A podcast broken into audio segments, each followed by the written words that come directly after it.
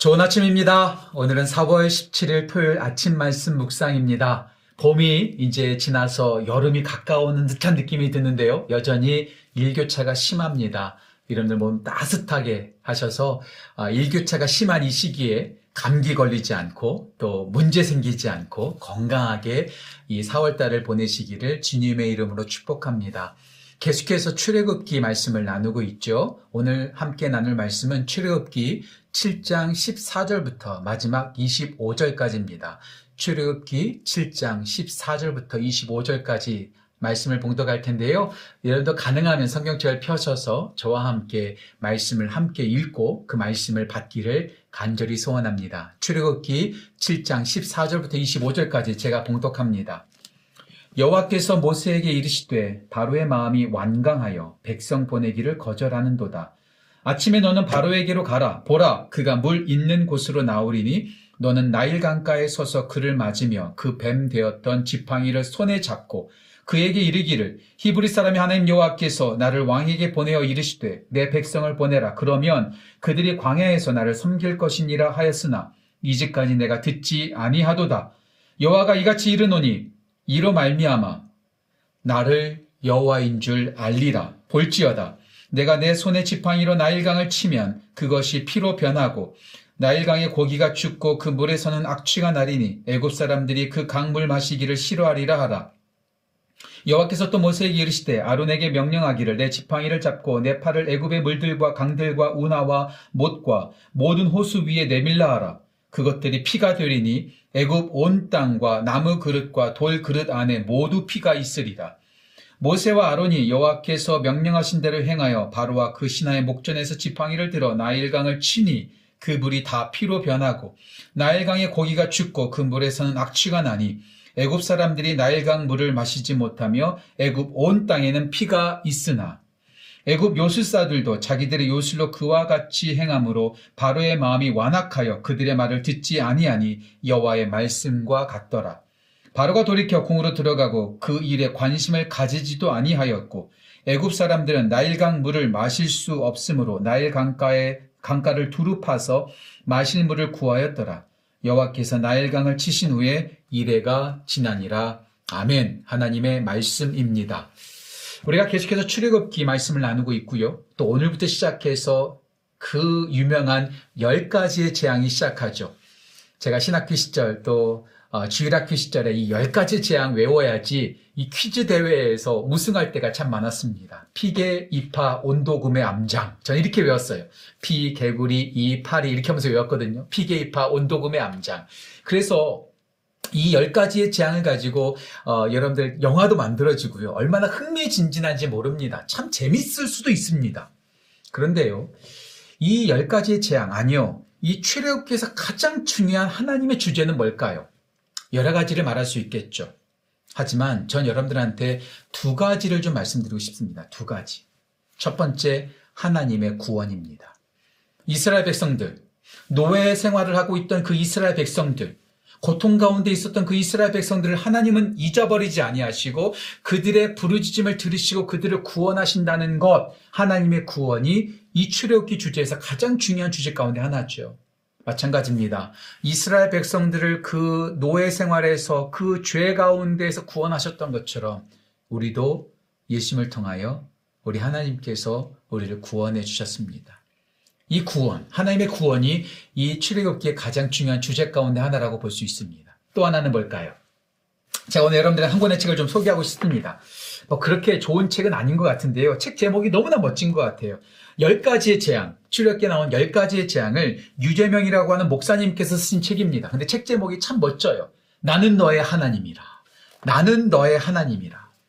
우리는 피게이파 온도금의 암장, 이열 가지의 재앙을 아주 스펙터클하게 재밌게 우리는 볼 때가 있습니다. 물론 그럴 수 있습니다.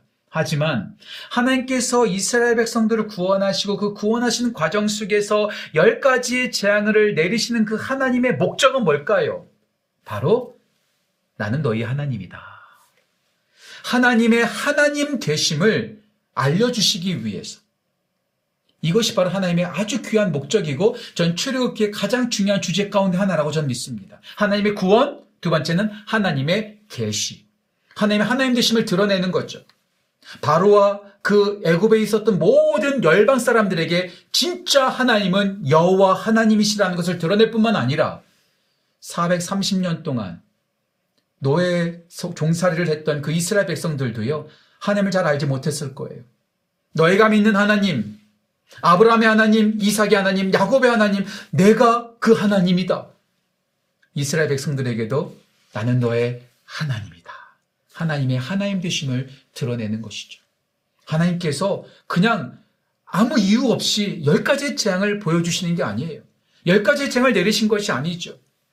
여러분들 많이 들으셨을 거예요. 이 열 가지 재앙은 당시 애굽에 있었던 애굽 사람들이 섬기던 이방신들 그 우상들을 하나하나 하나하나씩 도장 깨는 것처럼 하나하나씩 하나님께서 다 무력화시키는 것입니다.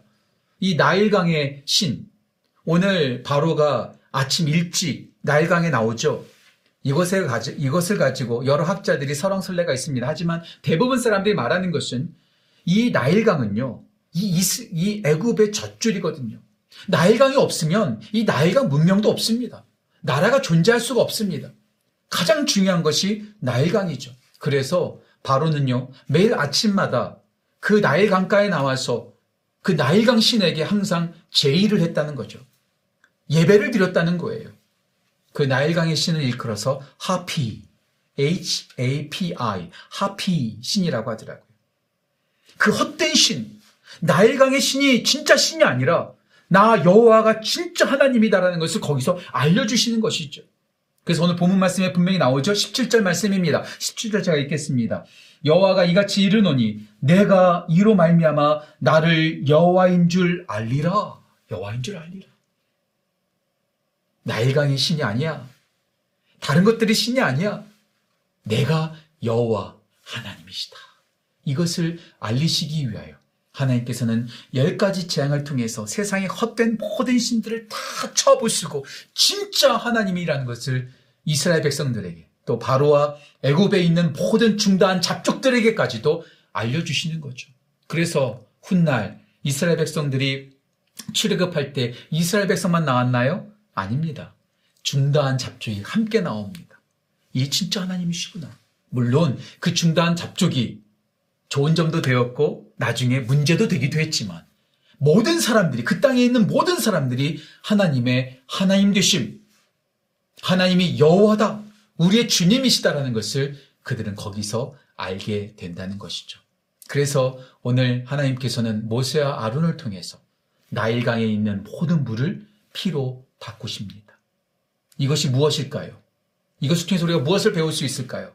첫 번째, 불순종이 곧 고통이다. 불순종은 곧 심판이다. 한번 생각해 보세요. 나일강의 그 물, 전 한 번도 나일강 가본 적이 없는데요. 성지순례를 다녀온 분들의 얘기를 들어보니까 나일강이 마치 한강처럼 넓은 강이라고 하더라고요. 물이 풍성한 거예요. 그 물을 가지고 밥도 해 먹고 몸도 씻고 농사도 짓고 가축들도 물 먹이는 거예요. 이것이 없으면 살아갈 수가 없는 거죠. 근데 그 물이 피라, 피가 된 거예요. 피가 되니까 어떻게 되죠? 모든 거기에 있는 물고기들이 다 죽어버리는 거예요.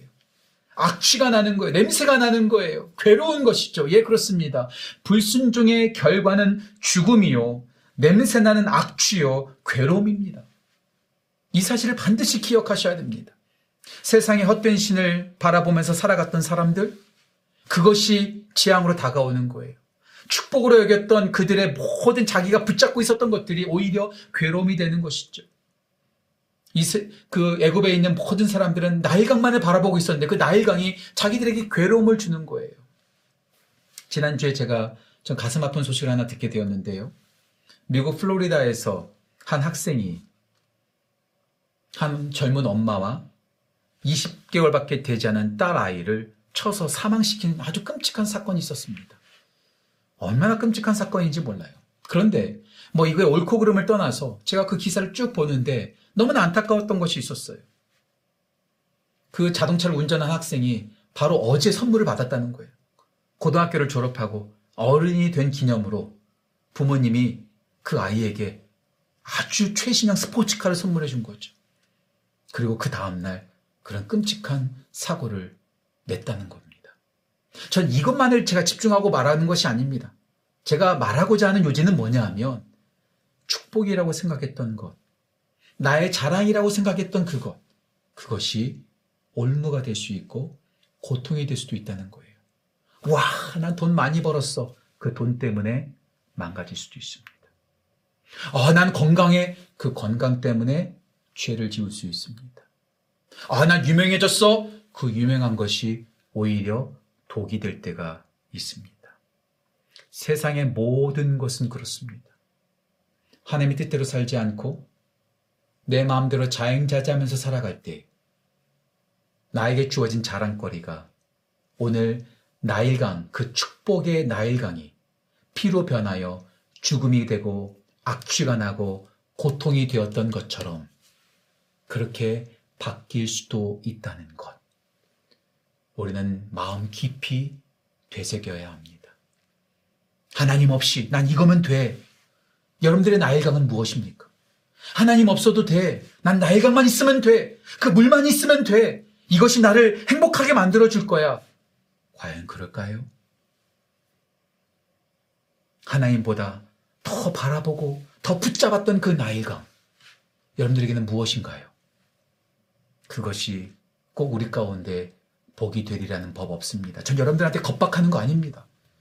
세상 그 어떤 것보다도 하나님보다 더 사랑하는 것이 있다면 그것은 하나님 보시기에 올바른 것이 절대로 될 수가 없습니다. 그 애굽에 있는 모든 사람들은 오히려 축복이었던 그것에서 죽음이 되고 냄새가 나고 괴로웠어요. 괴로웠어요.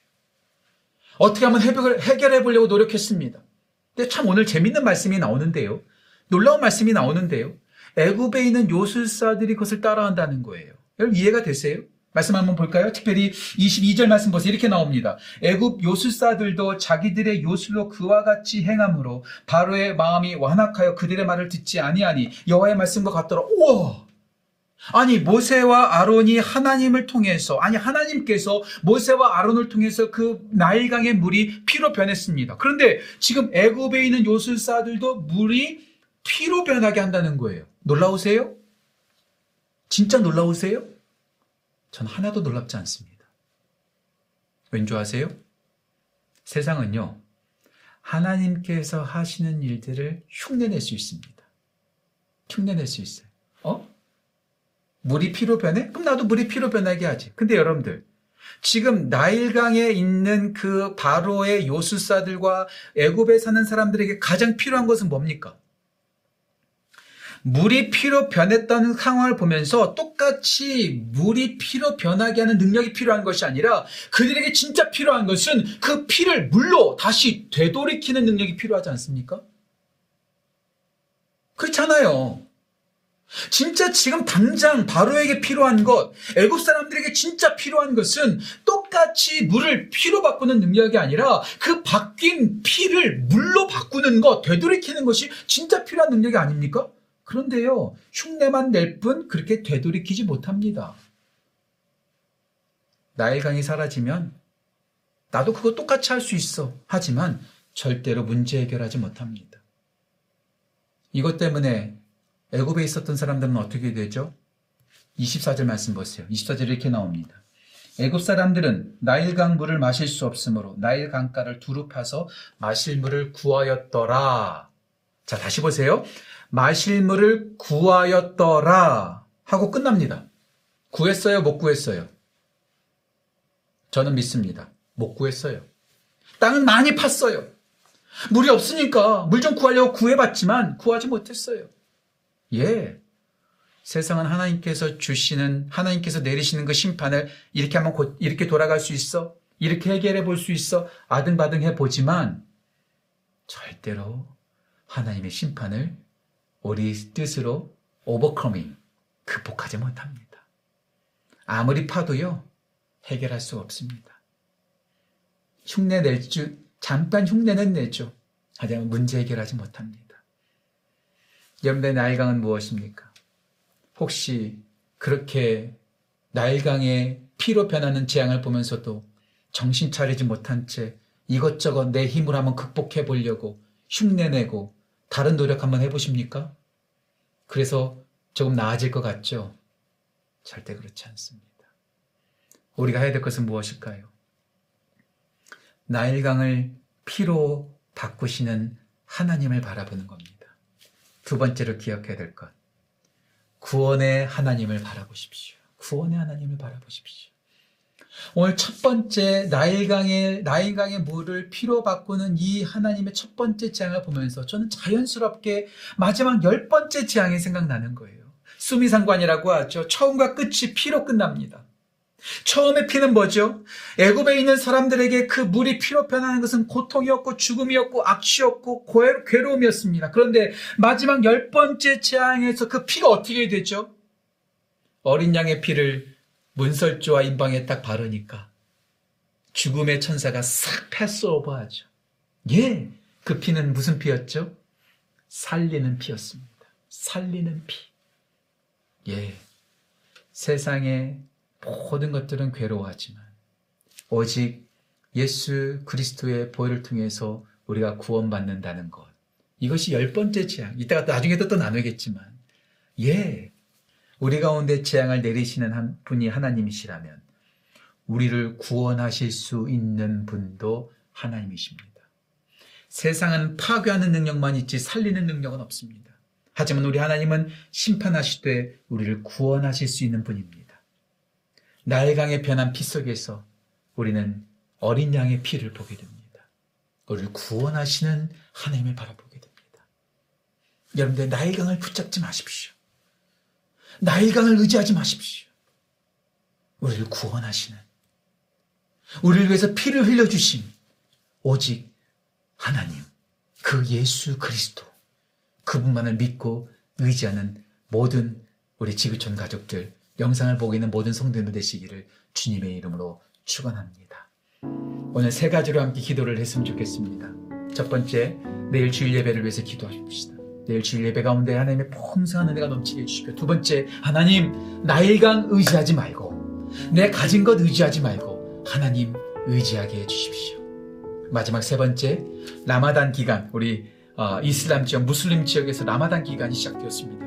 오늘 세 번째 기도 제목을 좀 보시면서 아, 라마단 기간에 이 무슬림 땅 가운데 하나님의 풍성한 은혜가 넘치게 하시고 복음이 들어가게 해주십시오. 날강을 붙잡고 살아가는 그들에게 하나님의 복음이 들어가게 해주십시오. 함께 고백하며 기도하며 나아갑시다. 기도하겠습니다.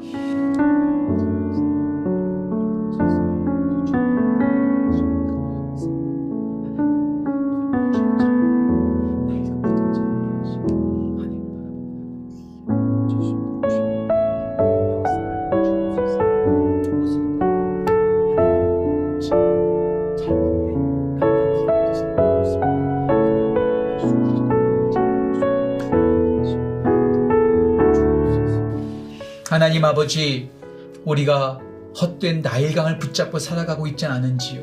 하나님, 우리가 자랑하고 우리가 의지하는 모든 나일강 내려놓고 오직 우리를 구원하시는 심판하실 뿐만 아니라 구원하시는 하나님 붙잡고 나아가는 우리 모두 될 수 있도록 인도하여 주옵소서. 하나님, 무슬림은 지금 라마단 기간으로 헛된 조, 조, 헛된 우상에 빠져 있습니다. 그 땅을 주님께서 굽어 살펴주시고 그 땅을 불쌍히 여기시며 그 땅 가운데 예수 그리스도의 복음이 전파될 수 있도록 주여 인도하여 주옵소서. 하나님, 내일 주일입니다. 내일 주일 1부 예배, 2부 예배, 또 영어 예배와 청년 예배, 모든 예배들 가운데 함께 하셔서 하나님을 진정으로 찬양하는 하나님의 하나님, 하나님 계심을 선포하는 귀한 주의 날 될 수 있도록 인도하여 주옵소서. 하나님, 오늘 영상을 보고 있는 모든 성도들을 축복합니다. 하나님, 나일강이 아닌 하나님을 붙잡고 살아가는 믿음의 사람, 순종의 사람들 될 수 있도록 주여 인도 역사하여 주옵소서. 감사드리며 귀하신 예수님의 이름으로 기도합니다. 아멘. 오늘 하루도 우리의 구원 되시고 우리를 사랑하시는 하나님 붙잡고 살아가는 복된 은혜가 우리 모든 성도들 가운데 넘치기를 간절히 소원합니다. 오늘 하루도 복되고 행복한 하루 되십시오.